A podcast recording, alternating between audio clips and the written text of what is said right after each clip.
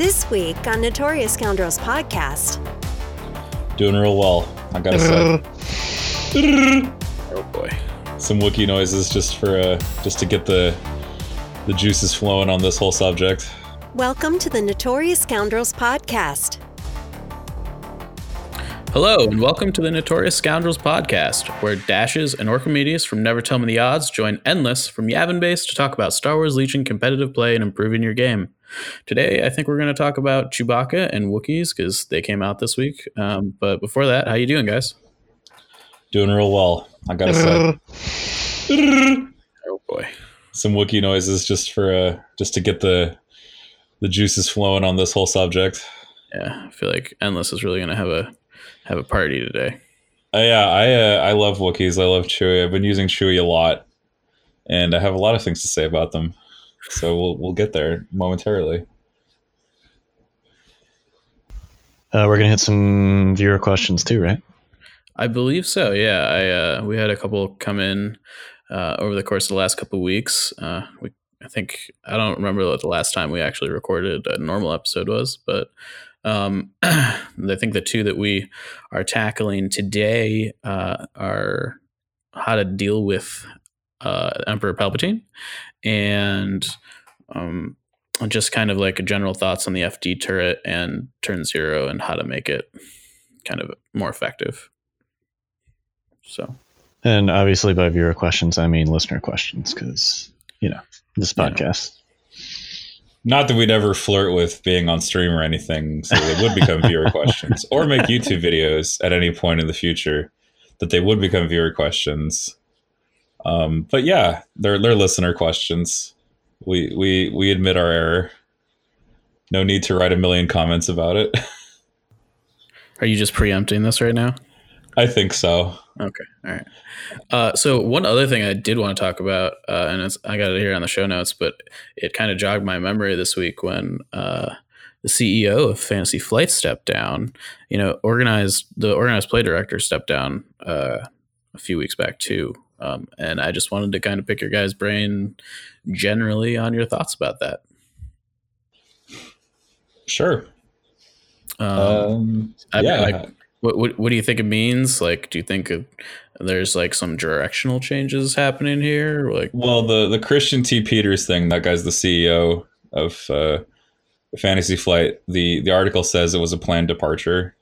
So I, I don't know if that's if that's you know, I have no comment. I don't know who he is and what he did, so I can't like give you any any specifics. But I mean, yeah, I mean, I have some thoughts about organized play. Like, I I wish things were clearer.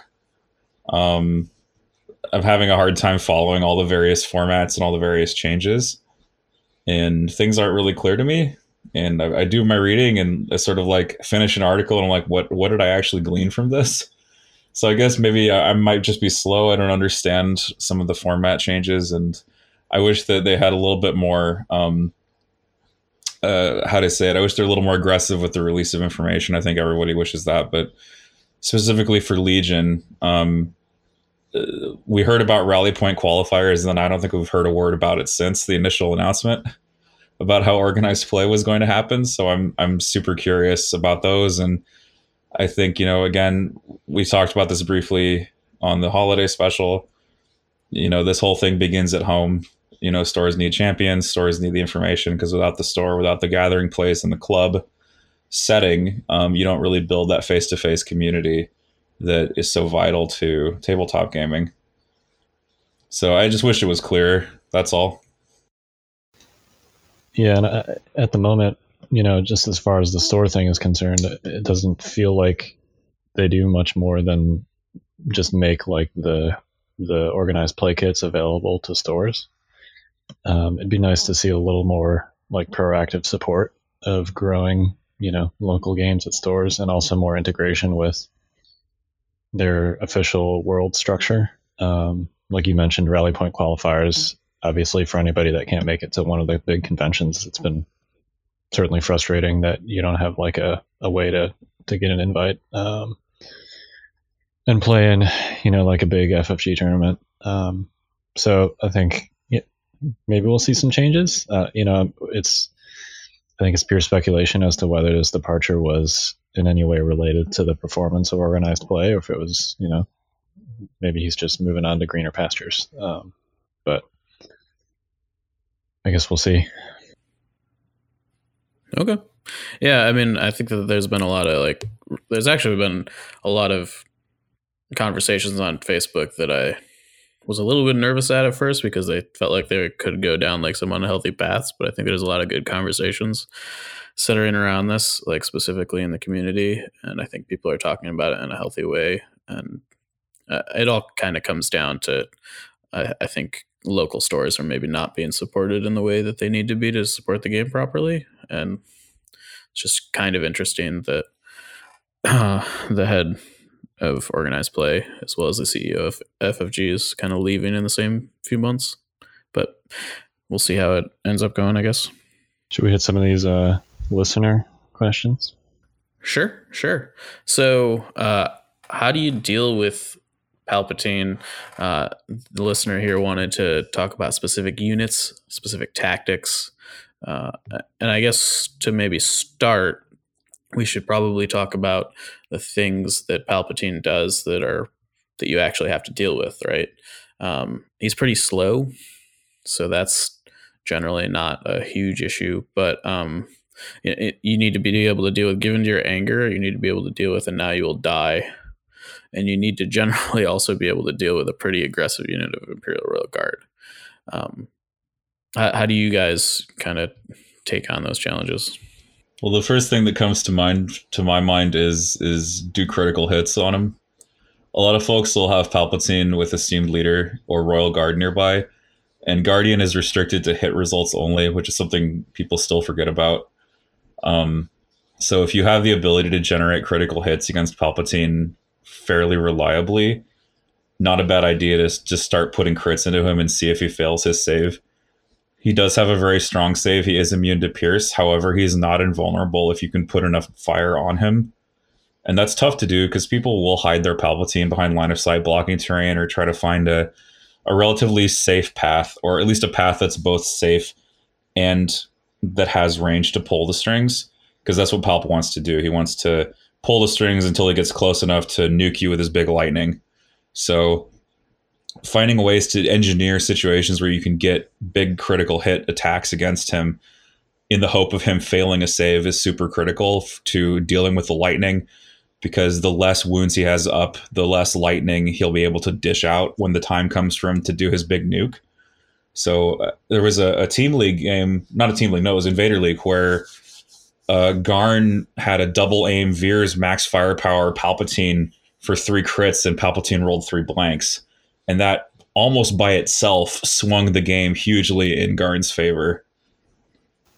Yeah, I mean, obviously that's a little uh, a little bit of a lucky result, but even one wound there would have been significant insofar as, like you mentioned, um, wounds for Palpatine are like a resource, right? Like they power his his nuke. So um, even if you're not necessarily aiming to kill him immediately, or that's not realistic, um, every wound you do to him ultimately matters when he makes that late game uh, play with, and now you will die. So definitely.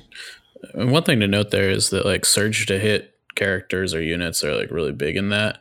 I, I know that um, the, the other aspect to it is the fact that the crits go through um, Guardian also kind of negates cover in a way. It, like you're kind of fishing for crits anyway. So the cover that Palpatine has, as long as you can see him, is kind of irrelevant to what you're trying to do for the most part.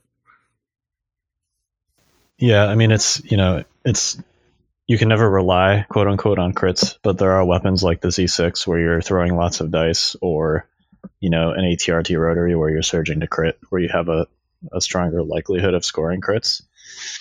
And even if you're not necessarily getting crits, obviously any wounds that get siphoned off via Guardian are still potentially valuable. So, uh, Chewbacca with Hunter, not terrible if Palpatine's already taken a wound.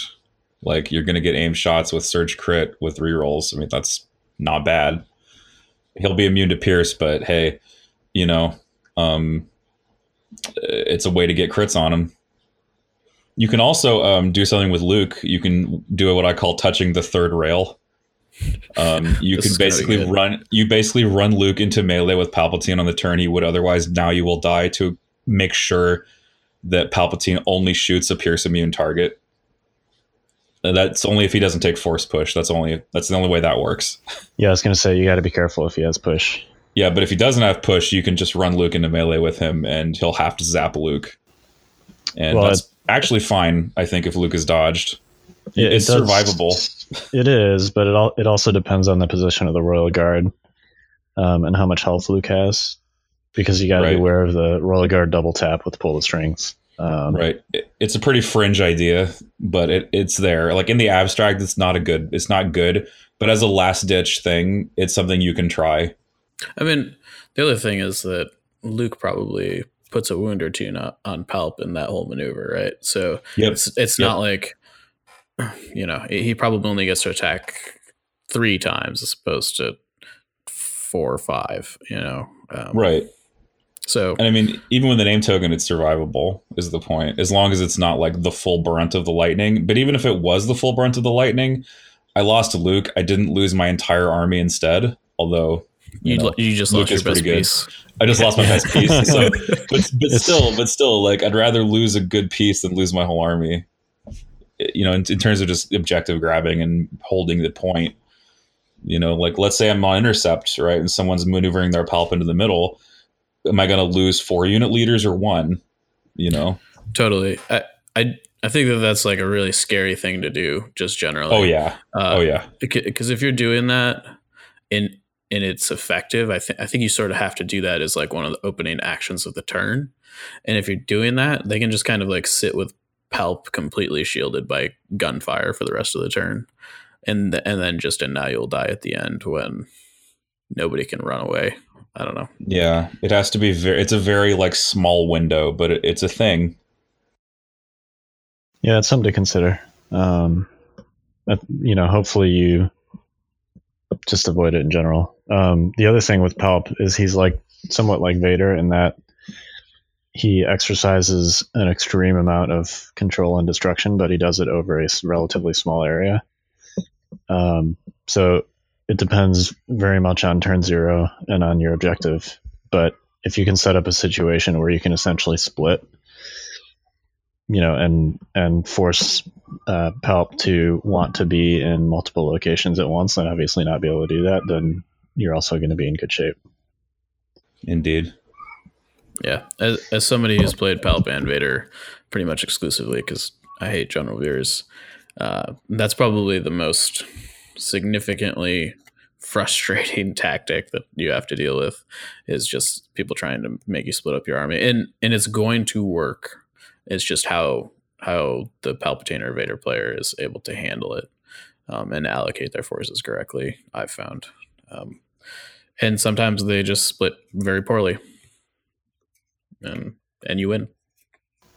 Yeah, and i've you know, on certain scenarios like intercept is a perfect example. It's it's going to be tougher to do that in a way that's meaningful because you know you're setting up a situation where you have to fight over a specific area of the battlefield. Um, so if you're facing Palpatine, you would probably want to try and veto intercept if you can manage it. Definitely. And also do recover because Palpatine is usually garbage at recover. Meh. I I don't I don't feel that way, frankly. I, I and maybe that's just because I've played a lot of Palpatine uh, at this point, but being able to just like pull the strings after like somebody like you you move cap the box in the middle and then pull the strings out is is not uh, is is worth losing the attack. Yeah, it's not terrible to get that to get that done, but I'm just saying like compare I guess compared to other lists in a vacuum. I mean still it's it's still good, you know. I mean Pa- Pal's great at everything. I mean, I don't know what to say. Like he's just he's just you know, he's I mean he's not like Luke. Luke is Luke is quite literally Legion's Kwisatz Haderach. He does everything well. And um anyway, the question was how to deal with Palpatine, and definitely what Orc is saying is correct. You you want to avoid things that force you to go into a single area of the board um, where Palp is just waiting to shock all of you to death. Yeah, uh, same go. Like you don't want key positions with Palpatine on the table either. Um, Yep, yep. You really don't. No, not at all. You can you can just pitch him down an exhaust uh, vent too. True. you got to make sure your board has an exhaust vent. as a, as a Uh, shaft to uh, throw him down. Uh, this is like i this is one thing that really really gets me uh, that force push like can't like throw people off ledges and stuff. It needs to be a thing. It seems like it's not that big a deal to even do. Yeah, you just have it do have it be a climb, you know, forced clamber roll. yeah. Yeah. like no big deal. Not a, not a big deal at all. It could even be a forced clamber roll for every height they drop and i think it would still be fine. Could even be a forced jump, like force them to jump at speed one off something. yeah. I mean, it, you know, it, that strikes me as something that's a purely a balanced choice rather than a thematic one because mechanically it doesn't seem like it'd be very difficult to do. And I- yeah, I mean, I- Space Wizards. Go ahead. Sorry. No, I, ju- I just like it doesn't even feel like that big of a balance choice, honestly. Like we we played in a game where it was legal to force push models off the board with with force push, but you couldn't do that. I I don't know. That's true. I mean, that's obviously way better to be able to just delete units by force pushing them off the table. Yeah, I don't know. I, in any case, it's not a big deal. This really doesn't have anything to do with what's what we're talking about. But um, do we got anything to add to the Palpatine conversation? Uh, not that I can think of at the present. Okay. So, uh, question number two was, uh, you know, how, how to how to make the FD turret on the rebel side effective. Uh, clearly, it's a stationary, um, stationary unit, and kind of how to how to manipulate turn zero in your favor to you know get get the most out of it. Maybe we can talk about some upgrades that you can put on it too. Um, I use uh, between one and two FDs, I think, in every game in Invader round robin. Um, they certainly can work. Um, I ended up dropping them um, for elims just because they are quite vulnerable to, you know, a turn zero mess up. In that, if you don't have a high bid and you're either using your opponent's battle cards or you're in a position where you can't veto certain deployments and objectives, like you have a very strong chance of just straight up hanging those 70 plus points and doing very little with them like you, you really you really have to choose objectives that um, you know force your opponent to deal with your fd instead of just ignoring it Yeah, I totally agree. I mean, there's there's at least two facets I can think of with the FD. One is to make one is you know how do you make sure the FD doesn't suck. One is picking the right deployment. So advanced positions is recommended. Rapid reinforcements definitely recommended. Um, what else would you do? Maybe battle lines definitely recommended. You control huge swaths of the board with your FD cannon on battle lines usually, as long as you have line of sight. And that's the other part of it: how to make sure it doesn't suck during turn zero um, be aware when you place it that you kind of have a cone of influence and anything that blocks your vision creates a shadow where enemy units can hide uh, you have to kind of think of the fd as like a sun that's radiating in in, in all directions potentially and and where is the where does the light bl- get blocked and can your opponents hide in those shadows um, so that's like how to make it not suck during turn zero There's a joke in one- there somewhere. I'm not sure. there's a joke. There's a joke in there somewhere. I don't know. I'm not even going to bother. I'm just trying to answer the question. um, so so yeah. Uh, just be aware of that. I actually had a game recently at a tournament where my opponent deployed his FD in a really good place that was really going to hold down, hold on to the center of the board. Except that on the left side of this FD cannon was a piece of height two rock, and I literally directed all my army to hide in the shadow of this height two rock and I put my evaporators in the shadow of this height height two rock as well. And that FD never bothered me, not for the entire game, because I, I forced the battle into a spot where it was blind to me. So, I I don't play Rebel at all, so I don't feel like I'm super educated to talk about the FD turret because I don't think I've ever actually played a game with it. However, how do you guys feel about when in the deployment process you should deploy the FD turret? Like, do you guys find yourselves deploying it as like one of the first units you set up, or do you kind of wait and see where the opponent's army is and then set them up? You gotta say wait. yeah you definitely want to wait I mean, if it's a situation where it's like a super open map and you've got a objective in the center that is clearly going to be important and you want to drop it early or mid, um, that's probably fine because it's that's a situation where both you and your opponent know exactly where it's going. But um, yeah, you definitely want to try and wait and see where your opponent's army is going to end up before you drop it, if if possible. Would you say that you would want to drop them before or after you deploy like critical units like Luke or ATRTs or Leia? Before, I think, if I had to give like an overall assessment, you sort of like I think low value core units are the ones you deploy first, followed mm-hmm. by you know increasing value core units, followed by supports, followed by heroes. You know, heroes and snipers are close to dead last in terms of where you want to deploy those, just so you can hide their location. Yeah, yeah, it's a good rule of thumb. Um, I will say, like with Leia, you know, on the first turn, usually what I'm looking for with her deployment is um, priority one, good bombardment targets, and then priority two being near units that she wants to support.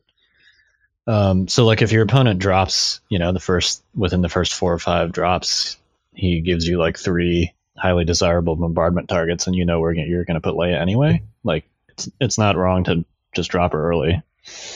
Um, but yeah, I'm with I'm with uh, with endless. I think generally on the on the order. Yeah, I'll, I'll, say that I have in some certain situations where I know that bombard is going to be a thing. I have just dropped snipers behind line of sight blocking terrain because I know that in the future this lane will become important, and I don't want to expose my sniper early to anything, any sort of attack. So I just hide it completely, and then in the middle of the round, if I can do so safely, I'll run out and take the shot on the move, especially if I can find someone downfield in light cover or no cover so that my shots on the move, if I do manage to get that single hit, I have an increased chance of actually making it stick. So that's something that's a little diverting a little bit of sniper tactics, but it's good to like be willing to fully hide your snipers. And so, and so that being said, you deploy them early then, because it doesn't matter. Like they can't do anything; their line of sight blocked. Anyway, yeah, just so going back like to the FD, snipers are another thing you definitely want to be aware of. Um, if you can throw it behind something that, you know, obviously you can't deploy it out of line of sight because you you can't move it. So yeah, yeah. um, you, yeah. you need to you need to put it probably in a place that it's going to also be in a position to be seen by your opponent's units. Um, if you can throw it behind a barricade or some other type of heavy cover, that does help quite a bit against snipers. Um, because they're more than likely going to only be doing one one damage to it at a time. Um, but just sort of be aware that like you're you know you're probably not going to be able to hide it depending on your map setup. Um, but you know barricades do provide a cover because it's a trooper, so um, just bear that in mind. Yeah, just look for those heavy cover opportunities. I mean, I I think I want to try it a little bit more, but um, my conclusion basically i think with the fd is just that like there are situations where it's a super efficient 70 point artillery unit um, and if you're actually in a position where it can throw dice every turn at enemy units because of the objective and the table setup and where you put it then you're in a great spot. But um, it's just it's got a a uh, for me it's got a too significant chance of being able to just hang those points entirely yeah, I, I mean, if if you're able to effectively get it, like put it in a position where it's effective, and you've got like barrage generator and HQ uplink on it, it just seems extremely powerful overall. So here's an idea for the turn zero thing. So like, let's say you've looked at your board and you you can kind of get a gist of where your opponent's units have to walk and you can draw a line from that position, a range four line from that position to where you might deploy an FD cannon, definitely put that FD cannon there. Because then you'll know that even if it's not attacking, it's not wasted, because at least you're threatening where your opponent's units have to walk. Also, it's gotten kind of a a ghost buff with the rapid reinforcement change. Definitely. Um, I don't oh, know. Yeah, if, you, I don't know if that's enough, but uh, it could be like it comes in turn one. Like that's amazing. Yeah, and you, you skip your it. first turn. You know, you, yeah, you, and you're almost certain to drop it in a spot that is useful. So Yeah, if, if I skip one activation for for near perfect information about what I'll be able to shoot in the future rounds, I think that's a that's a very good trade. Yeah. Yeah, I think so too. Um, so do you guys think that uh, you double down and take them in pairs, or do you just take one? I'm on I'm on the single right now, if even one. I'm still in the zero to one range at the moment. yeah, ditto. I, I think you know I've heard people say, well, if you get two, then they can't avoid one of them. But then I feel like you're paying 140 points for 140 or more points for one FD cannon, essentially. You might as well take the 30 point tax and play rotaries instead. That's fair. How do you guys feel about like comboing them with like mines and stuff to try and control where people are going? Hmm. I that's something I have not tried personally. I haven't even tried it with eWebs, and I think that those actually might be a little bit more effective at doing that. Uh, but trying to just like con- like putting like a couple sab team teams kind of forward to try and control the lanes and make people either go through the mines or take FD turrets to the face. Yeah, that plugs into larger strategy really well where it's like there are no good choices. Yeah. I like I like situations like that. So I mean, yeah, it's worth a shot. I've never tried it personally. yeah, you, you just you really have to have a bid where you know you're going to be blue because there are so many more defensive situations with blue player than there are with red. Yeah. I mean just just innately, you know, blue player wins ties, so the red player kind of has to bring the fight to them, uh, especially on like key positions, sabs. Uh, Yeah, I play red constantly now, so sabotage is like my favorite thing because it lets me define where I have to go to get my two evaporators going. but you like I mean, to large, you like to play speaking, you like to play red on S- secure the evaporators. I do. Even if blue does try to block me, I mean, the, the issue there, and um, Rick Stegich actually pointed this out to me when I was asking him about his sab list, is since blue wins ties and VAPs usually stalemates, you know, such that you have 2 2 um, on each VAP. Like, blue also wins ties of zero points killed. Yeah. So if if you can set yourself up in a situation where you can throw down, you know, your two wounds on your two evaporators and then just turtle up and your opponent has to come to you to even kill anything, that's obviously like a good situation to be blue. oh, oh yeah. I mean, I definitely have a mind to make the point situation unequal. Like I don't I mean- just turtle. Yeah, I, that's actually literally what happened in my last Yavin based team league game. I uh, I was blue player. I took Vaps. We were playing Kashyyyk, and I just threw my Vaps in a place that was like he had to go through my entire army to get to them. And then I, and then I just put my entire army behind that big tree in the middle of the board, and I was like, Nice. you're, "You're gonna have to come mess around with Palpatine. Have fun with that."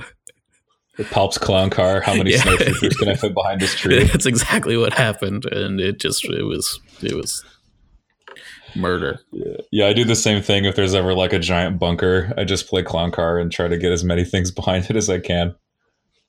It's like, oh, you got to come to me. You got to take the risk. I got defender's advantage now.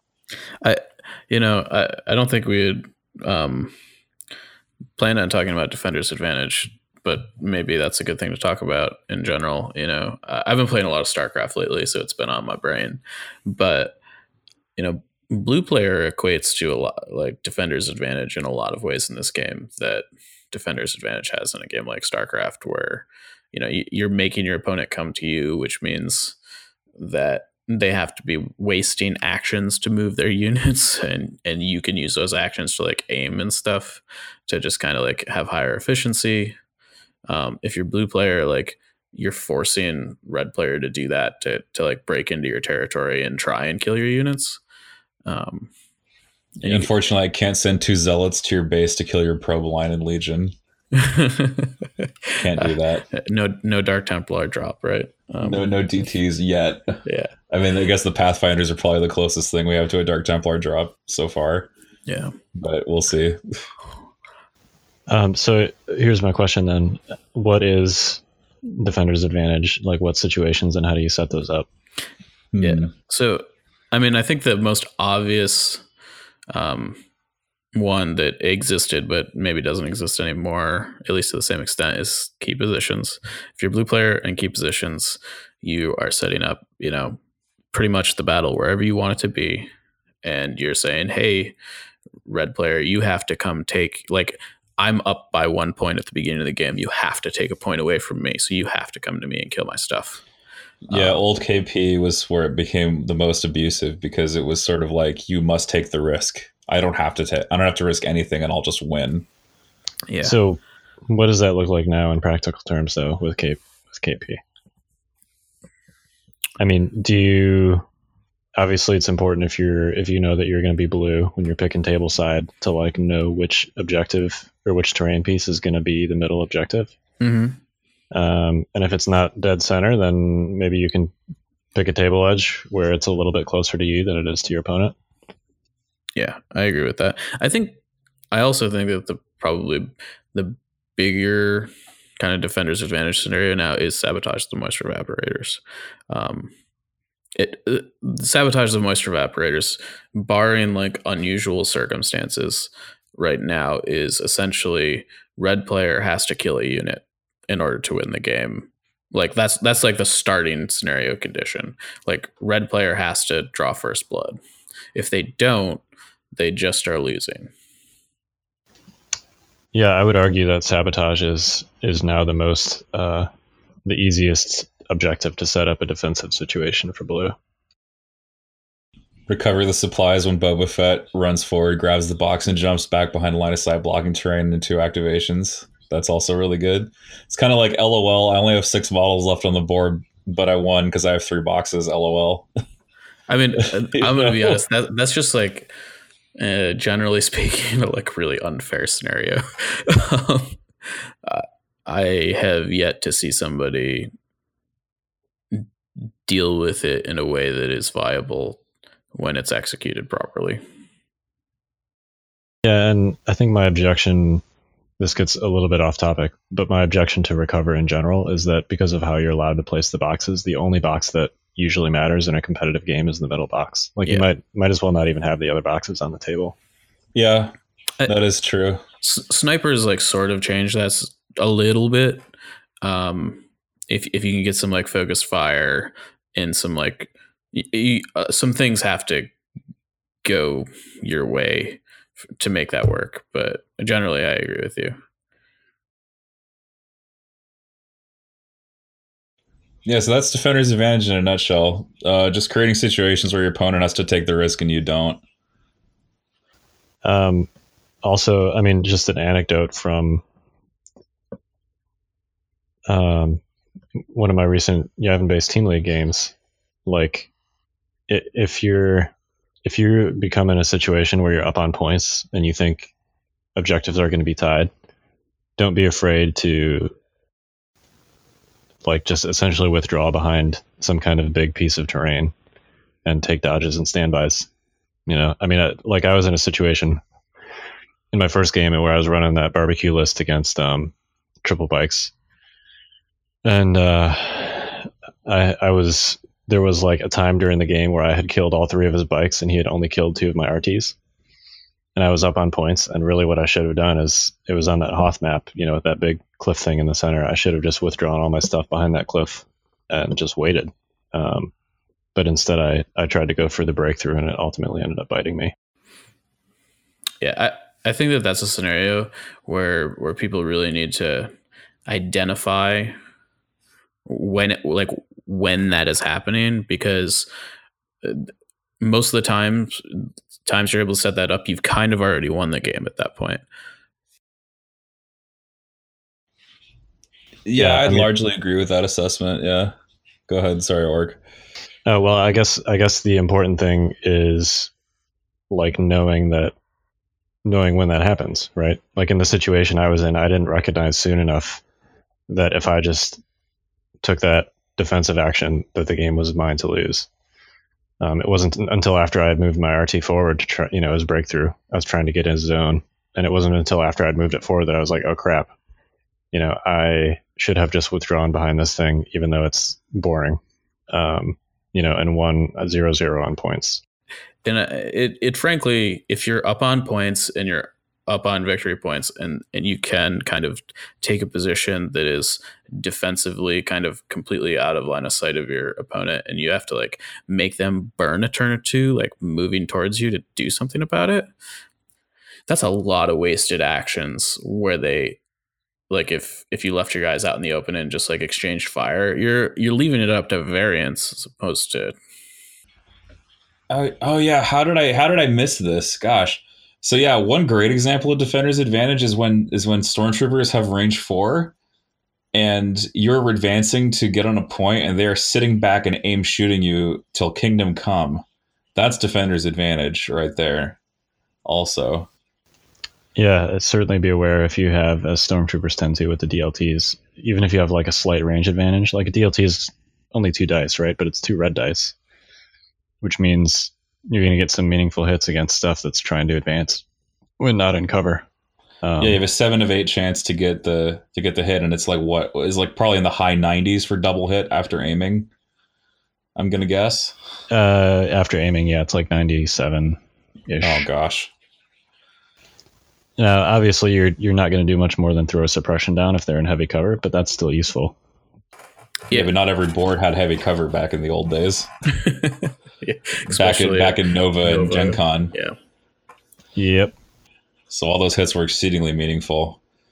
Like you could easily get a entire squad torn apart by three aim DLT shots if you are a rebel player. Yeah, I mean, like a full a full Imperial army with like four to six DLTs and three snipers is is no joke when we're talking about having to advance into into the teeth of it. Frankly, Yeah, boards need terrain is basically the moral of that story. Um, yeah, uh, that's that, that opens some old wounds. I can feel the my hackles rising a little bit. please go tell us how bad No, rebels no, are. no, I'm, we have- we I'm have ready for it. My body is we have ready. better th- we have better things to talk about than how good the imps are and how if you only lose it's an unforced error and blah blah blah blah. Yeah. Okay. So, um, in that vein, I think that you guys have some new toys to play with, huh? Yeah, they're called Chewbacca and Wookiees. They're they're probably pretty good, right? They're there to combat the Empire and everything they are. Hey, Wookiees are pretty dope. So is Chewie. I like them a lot. I've been playing Chewbacca a lot lately. He's so fun, especially with Luke Leia. A lot of folks rate that like the weakest combo because the command cards don't really stack up that well. But man, like Chewie's so good, So and people really rated him low. I was Go going to ahead. say hot, hot take real quick. How do you guys feel generally about how much people were bashing the the god that is Chewbacca and Shut shut your mouth is what I have to say to those people. Uh, Yeah, I actually I'll, never, I'll never take Chewbacca. Sorry, go ahead. God, I'm so salty. um, like when when I first saw that his point cost was 110, my uh, gut reaction is that that felt like too much to me.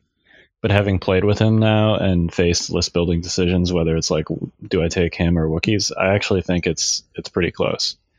Um, because you know Wookiees for essentially 114 points, which is the bowcaster plus tenacity plus the base unit. You know, Chewbacca's the same cost if you give him tenacity and like it's it's a legitimate question for most lists. Do I want Wookiees here or do I want Chewbacca? And I think that means that he's, in my opinion, he's costed appropriately. Yeah. Because I, I don't think that's a given that you take one over the other necessarily, depending on what build you're running. I feel like Chewbacca is built more as a jack of all trades. Like he can do a lot of different things, whereas the Wookiees really have like a pretty firm purpose in the list. Yeah, I could see that being true. Like, you take the Wookiees as a as a melee threat. Like that's their biggest advantage over Chewie, I think, is the fact that they are actually threatening in melee. They have a very good amount of wounds. They have the red rally, which is massive as well, meaning they could still get the light cover from suppression and use it when they take a lot of wounds too. Though, sorry, that's the enraged keyword as well. They don't have enrage. Enrage sometimes is a drawback on Chewie because that that melee attack for how strong it is with tenacity five red with surge crit you still have situations like i had um, earlier on, on stream where i rolled five hits with Chewie and my empire opponent rolled five blocks and Chewie did zero damage which feels bad ban but Uh, that's that's the breaks. Um, that's always a struggle whenever you ever do melee with Imperial, is they have the chance to just save everything. Um, yeah, but Wookiee shooting is really good. Range two limits them a little bit, and that's another big reason you take Chewbacca because that range three bowcaster. That's his biggest advantage is the fact that he has range three and Guardian to shift wounds around. Yeah, I gotta You're right. I gotta say, like, uh, after seeing Han and Wookiees and and fleets in play for some time now, the difference between range two and three is huge. Like it's it's really big. Yeah, it's just one range band, but if what a range band! like it really and truly is. It's the difference between like, oh, I took one suppression, so now I don't get to shoot anymore. yeah, uh, there's been a few times where I've like kited fleet troopers with with stormtroopers because Yep. they just like I'll like back up, shoot them, they get a suppression, and uh, I'll be able to get like two on them, and they just like won't be able to like move and shoot the next turn. Um, it's really good.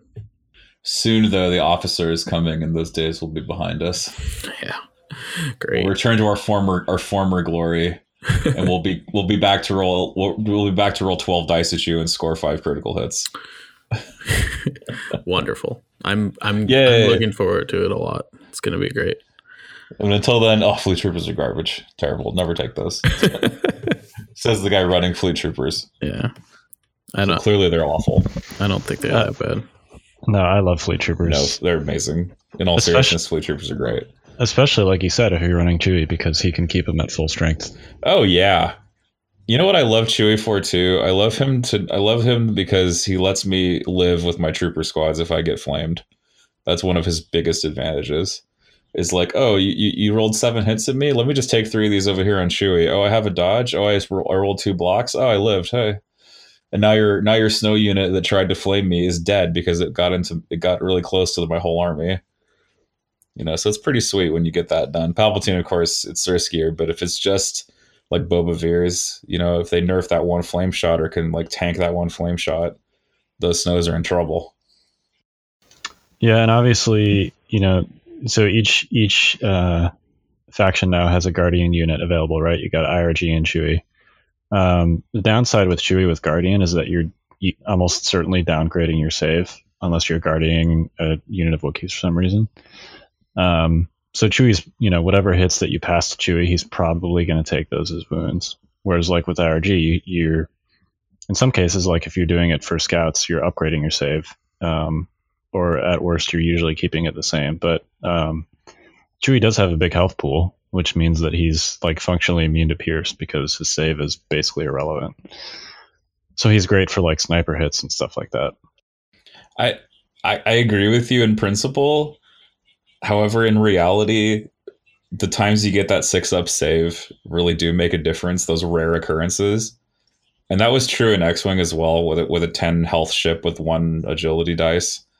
Same is true here for Chewie. I think that that one extra save just pushes him over that line a little bit further. Yeah, Plus I mean, stims for eleven wounds. rebels get lucky. You know, it's a thing that can Exactly. happen. Yeah. Oh yeah, don't get me wrong, it's better than having no save at all. Yeah, Um, yeah, that's true. But if Like, if you're no- gonna no soak a pierce attack though, like put it on Chewie. Yeah, right. probably yeah. wasn't going to save it anyway. Exactly. And he's like you know, his his his defensive costing is tied up in his health generally. So like if if you've got a sniper wound that Han gets shot by, uh, that one wound, which is going to be a wound one way or the other, means a lot less to Chewie than it does to Han. So My build with Chewie nowadays is tenacity stims, and I know it's 120, 122 points, I think, because stims tenacity is 12, but it's still really good. So, um, let's say that we're in a situation like that, and we we've got a sniper team shooting Han, and you've got Chewie standing next to them. Um, Han's let's, for the sake of argument, say that Han's not in cover. Uh, and they roll a hit and a crit. Do you Guardian? Yes. Uh, yeah, I think you definitely guardian the hit. Really? Even even though they're going to pierce the one on Han and not the one on Chewie. Yeah, because you could conceivably, you know, obviously, like if you take both of them on Han, you've got to roll two saves, and statistically, you're probably going to fail one of those, which means Han's taking two wounds in that situation instead of one. Sure, but aren't you like pretty statistically more likely to say like only take the the Han wound overall if you just take both onto on Han at that point? You've got a better than a coin flip's chance to get the one save on the roll out of two, right? For Han. Yeah. And you either re-roll the one or you have a third chance to save the second one, or you just take it on Chewie. Where you have a one in six. That's interesting. I, I'd like to see the math on it. I guess I I think it's an interesting scenario at least. I guess the I guess one of the big big issues is that you know the aftermath because like a Han with four wounds is probably less valuable than a Han with five wounds remaining. I mean, I mean, it's definitely less valuable. yeah. So like, do you even do you even risk it? Do you even risk failing? Do you just take it on Chewie and say that's what Chewie's there for? That's kind of how I feel about it. Um, Yeah, That's fair. I think that's why that's why our intuition said what we said, right? Or because I think we we both kind of we had this knee jerk answer, which is oh yeah, take that second one because there's a strong chance you'll fail one, you'll fail one at least. yeah, I That's the mean, idea. like you, I will say, you know, now having played Chewie, you do have to be careful about not like getting overzealous about the Guardian. definitely. Um, like I definitely lost the game because I took too many Guardian hits on Chewie, and it came down to points, and Chewie ended up dying on the last activation of the game. Um, so it's, you know, it uh, you, you have to balance it. Like you want to take you want to take the Pierce hits and the sniper hits from Han, and you want to protect like important units like fleets. But you know, if a nearby Rebel Trooper squad is taking like a couple DLT hits, um, maybe you want to just let them like try and make those saves, depending on what Chewie's health is looking like. Yeah, that's honestly the reason in my Wonder Twins list why I'm vacillating between taking a scatter fleet and another and a fifth Z6 squad, because then I don't have the temptation to Guardian off of my Z6 troopers because I only have four of them. If I had a fifth one, I'd feel less tempted to Guardian, and I'd probably save Chewie's wounds a lot more frequently. Or you could just choose not to guardian them. But but it's Chewie, he he has to. Or you could It's just also the Z6 units are valuable as hell. That's another thing. yeah. At least in that style of list, like having those Z6s is extremely valuable. That's certainly true. I mean, cover penetration at range three is pretty dope. And both Z6s and Commandos can do it. They just do it in different ways. So, um, unless you've been running Chewie with uh, Luke and Leia, basically Wonder Twins plus Chewie, right? Oh, yeah. It's the I'm, best uh, experience I've had so far. yeah, I'm I'm sort of actually excited to try that. I haven't done it yet. My like quote unquote standard list is essentially that same thing, but with Wookiees instead of Chewie. Yeah. Um, but you know that 114 point chunk is kind of like the most fungible part of that list, in my opinion.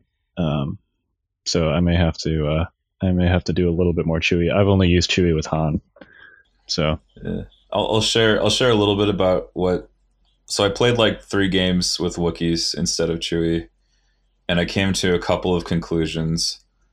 Uh, one is that people shoot shoot Wookiees a lot more readily than they shoot Chewie for whatever reason, and that's probably because of the, r- the risk you have to take with Wookiees getting them closer to your opponent's army. Chewie can kind of just hang back a little bit and use his range. It's also more likely they can see them. them. But that's also true. It's also more likely they can see the Wookiees as well. Um, but I found that like for the points, the Wookiees weren't doing it felt like enough to me just to have the one squad. Um, because people were very keen to shoot them first and to just they basically said that you only got a t-shirt save. If i leverage my range and put the damage on you very early then i can just melt you down. Sort of like how they weaken fleets if you don't have good places to hide them. They have the same issue. Even with 12 health like they just it just takes them twice as long to melt like a fleet squad would melt which wasn't very long to begin with you know okay so this melts in two seconds instead of one second it's sure it's double the melting time but it's still two seconds right so uh, so I played three games with Wookiees in that slot, and I really didn't like what they did. And then I've played now, I've played three games with Chewie in that slot, and it's just so much more smooth to play. It's synergized with the rest of the list. If they try to shoot Luke early, Chewie can just soak it for him, so you don't even have to risk taking a failed save on Luke for no good reason. Um, Chewie's a melee threat alongside Luke as well. But I guess it depends on how you have to play him. Like that's his biggest downside is that he doesn't play up, and so against Boba, you don't have that second melee threat to make Boba debate on where he wants to put his whipcord. And I guess it's going to really depend on what you think you'll face more in the future. But I've definitely had better luck lately with Chewie, mainly because I've been fighting other rebels and uh, non Boba Imperial lists like Vader and Palpatine. In in my area, Boba is almost non-existent right now. It's all Palpatine or Vader. It's crazy. If you're playing imps, yeah, I don't know why, Oh. but that's just people like played Boba for like a week and they're like, oh my god, he just dies so quickly to everything. No, he doesn't. I know, Not- no, he doesn't, but Not if you use them right. yeah. yeah, not if you use him right. But they they kind of just like I, I don't know. They, they were turned off by the low health pool. I think Interesting. Palpatine's got a low health pool too. he does, but he's uh, immune to Pierce like flatly. I don't know. And Boba, their Boba Fett's kept getting sniped. is what happened. You can you can also give Palpatine a steam leader. Yeah. And That's he's also usually true. got IRG nearby somewhere. Okay, You Yeah. can give Boba Fett Imperial Royal Guard. Same dig, Yeah, man. all- Well, and that's The only- you know Garn's been really successful doing that. So I think I it's mean the that's thing. a viable thing to do. Yeah. yeah. Um, yeah, it is a thing. s- so what command cards have you been running in the Luke Leia Chewbacca list? I was, I was just about to say that. So like the the issues I've been having is that I haven't nailed down the command cards yet. Um, my biggest issue with taking common cause is that it tries to crowd out bombard, and right now bombard stock is through the ceiling with how many snipers are out there. Um, you almost never want to get rid of bombard. It's one of Leia's best cards. I mean, basically, bombard in some situations could read start the game by dealing four wounds to your opponent. Like that's amazing right? Like suddenly, I, th- I think about this tournament I played this weekend. In two games, my first bombard did four wounds, and my second one did five, just off the top, and that's a massive lead already. And you've also deal you're also dealing a ton of suppressions. And in my second game, my opponent didn't have Leia, so he had no inspire source at all. So all of those suppressions stuck. I mean, I don't think any of them got rallied. So already, like Bombard was so hugely effective So, but that's just because of what I was facing. so I'm curious about this because I think bombardment stock is going down. It is. Um, every time I play against it, I am less impressed with it. In that it it generally takes maybe a stormtrooper or two off the board unless they get really lucky. Yeah, against Empire is where it gets more questionable. Um, if your opponent deploys his snipers in places where you can bombard them, by all means do so. Uh, even if you don't outright kill the unit, they're limited to one guy, and your snipers will have an easier time killing that one guy. Well, the other thing though is that the with the introduction of guardian units, the the chance that your bombard actually does something is significantly lowered. I think because uh, what Oh, I what I what I generally try and do is make sure that my snipers are in range of my royal guard on turn one, so that Well, well, that's the strength of Guardian. yeah, right? for sure, for Like- sure, no doubt. To make sure it doesn't hit its intended target. Um, And especially like with guard, where you're actually upgrading the save in the process. Indeed, indeed. Yeah. But um, Bombard is definitely better, where you're not hitting a red die unit. And you know when Veer's triple bikes was a thing, um, that was all usually possible because bikes are difficult to hide and they have white die saves. But um, yeah. if you're facing Empire, snipers are your best targets, and they're much easier to hide. And like you said, you can guardian with IRG. So Yeah, I was hoping to have an article done about this very thing about what command cards to choose, but I'll just I'll just give it I'll give it voice now. Um, so so bombard, you know, I take bombard over common cause, but there is definitely something to be said about command card access to Luke in any Luke list, and common cause has it, but is substantially weaker in some cases than bombard. Uh, brains and brawn, which is the two pip, does not have it, but is hellaciously strong if you can get it to work, like with an aim token and everything. Like with an aim on, people don't know what Brains and Brawn is, Brains and Brawn lets you add one of Chewie's weapons to Leia's ranged attack. And so that makes it like this big super shot that's stronger than Palp Lightning once with Pierce 2 and Sharpshooter 2. Like it's kind of just off the hook crazy with how strong this attack is.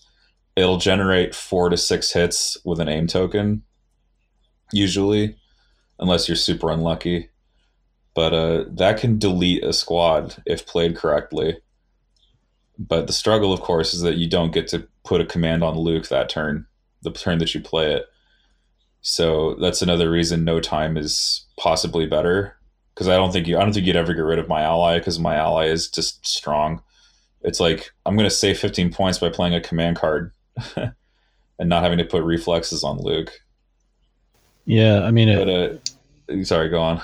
Well, just in my opinion, like No Time for Sorrows does something sort of qualitatively different from a what a lot of other command cards can do. Whereas, you know, um, Brains and Brawn just it's it's a delete a unit card, which is obviously great. But like you said, it's not like a guarantee that you'll be able to set it up just because Leia is, you know, you don't necessarily want her like up in someone's grill. Um, so it's a little bit Yeah, you want to use up. it against those units that come to you, like snowtroopers. Yeah, it's great against snows, no question. I love Um, it. I love it. Like you can you can like I actually did it in my game against Talk Play where my brains and brawn terrain scoped a flame trooper out of a out of a out of a list because I couldn't see the final guy in the unit, but I could see everybody else. And I did um, out out of a five man squad, I did four wounds, but I couldn't see the guy in the very very back. So the flame trooper died a wound early. so that was kind of cute. Just being able to get that done with Leia. Facepalm Um, moments. Yeah, just facepalm moments. but it was still really fun. And uh, but again, I actually lost Luke later in that turn specifically because I didn't have command card access on Luke, and that was my error. Uh, considering in that turn, what I could have done is played my ally instead, and then jumped Luke over the wall to kill those same snowtroopers, and uh, saved brains for a later turn, maybe against Boba Fett, where it might have actually killed Boba Fett in one shot if his save failed him, which is pretty cool. Do you run uh, improvised orders if you do that command card setup? Actually, actually, I don't believe it or not because the list is so mono. Mo- I call it like monoform or monochrome. Forgive me, I've been watching Deep Space Nine, and the changelings talk about monoforms, and so you have a list that are monoform, like six core, three snipers. That's a very monoform list where you don't have a, a high diversity of unit types. So the li- the list is just very monoform, and I almost always have command card access to my heroes and uh, I hardly ever need to actually improv in a list like that because the snipers generally want to go as soon as possible just to get the suppressions down or to shoot something before it can get get away. And then the core units, it's like okay, well, I'll just pick the correct order of core units to activate. Well, you're you're talking But about definitely, taking improv specifically for the Branson Braun turn, right? Um, yeah, I mean, it, with that command card setup, it would be for the Brains and Brawn turn, your um, Coordinate and Bombard turn, and then your uh, Son of Skywalker turn, potentially. mm, generally, I have safe places to put these units. I just try to solve those issues in turn zero. Yeah, I mean, I don't think it's. I try to. I think it's an open question whether it would be useful. That's why. That's why I asked. Yeah, that's why I, that's what I do. I just try to solve those issues in turn zero, so I don't get punished for activating too early. You mean by like making like unforced errors? Yeah, sort of. yeah, like not activating Luke when he's in the open and not guardianing him because he's getting crit by everything in the world, Nice. And then having him fail five out of six saves and die Oh, we're going down Salt Road. a little bit. Yeah, I know. uh, So just because we talked a lot about Chewie, but not necessarily a lot about Wookiees. Um, if I may counterpoint to the Wookiee versus Chewie debate, um, I, I will say that um, you know there's there's like two key ways that Wookiees are potentially better than Chewie. One is they straight up have more health for the same cost, but they also do more damage at range too. Um, so they're meatier in that sense. uh, like you said, they do tend to get focused earlier for that reason. But um, I find that like if they can survive, if you can keep them hidden or you know in a relatively safe location to the late game, like turn four, five, six, um, they can be a really tough unit to deal with once some minis are off the table.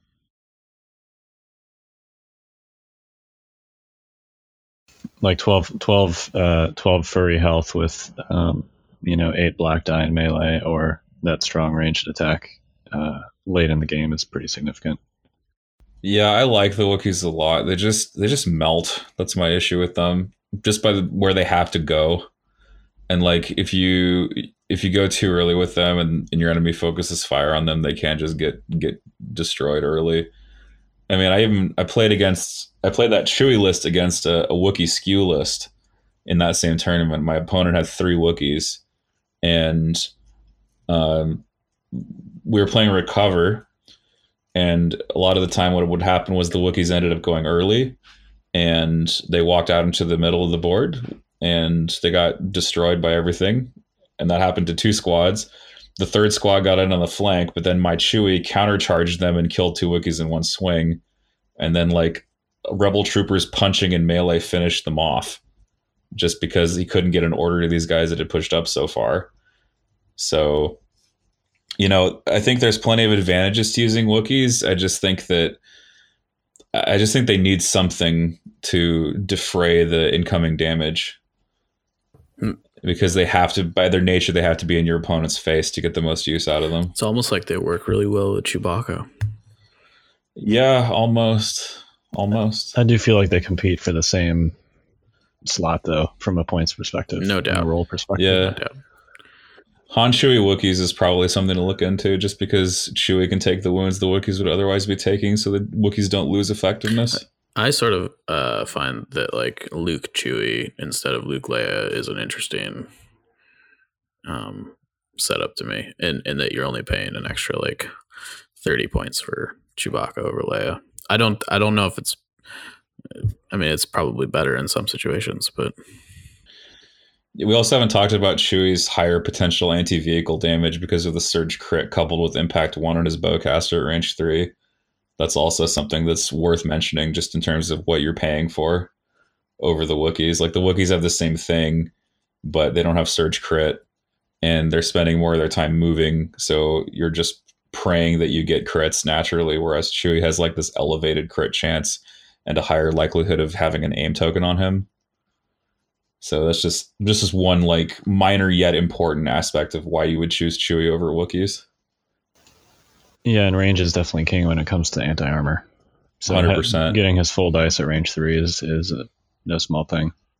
Yeah, Wookiees share a range band with grenade ATSTs. So Yeah, it's not a good stat to there's a big difference No. between range two and three. yep, very big difference. What a ra- what a range Right. band. Such a range band. Such a range band. Sweet. Yeah, Well, we talked about a lot of stuff today. yeah, we did. It was a it was a wide wide ranging. Yeah, we talked a lot about our furry friends. We talked a lot about uh, Defender's Advantage and maps and picking objectives and Turn Zero and Palpatine and lots of cool stuff. Yeah. Sick. So um, we will have some special, not one but but two special guests next week. Uh, yeah. little bit of a little bit of a tease. That's a that's a showbiz thing, right? Yeah, tease it. Well, I just did. Yeah. Well, there you go. I was Oh, waiting, boy. man. I was waiting. All right. Uh, a man who is free and a very, uh, a very uh, interesting person steeped in etiquette and speaking. Okay. All right. Good job, There guys. go. I think this was a good episode. Let's end on that. Huh? Yeah, let's end on that All note. sweet. Well, uh, thank you all for listening today. I'm Dashz. I'm Orkimedes. and I'm endless. Have a good one, guys. Join us next time for another edition of the Notorious Scoundrels podcast. This has been a Fifth Trooper production.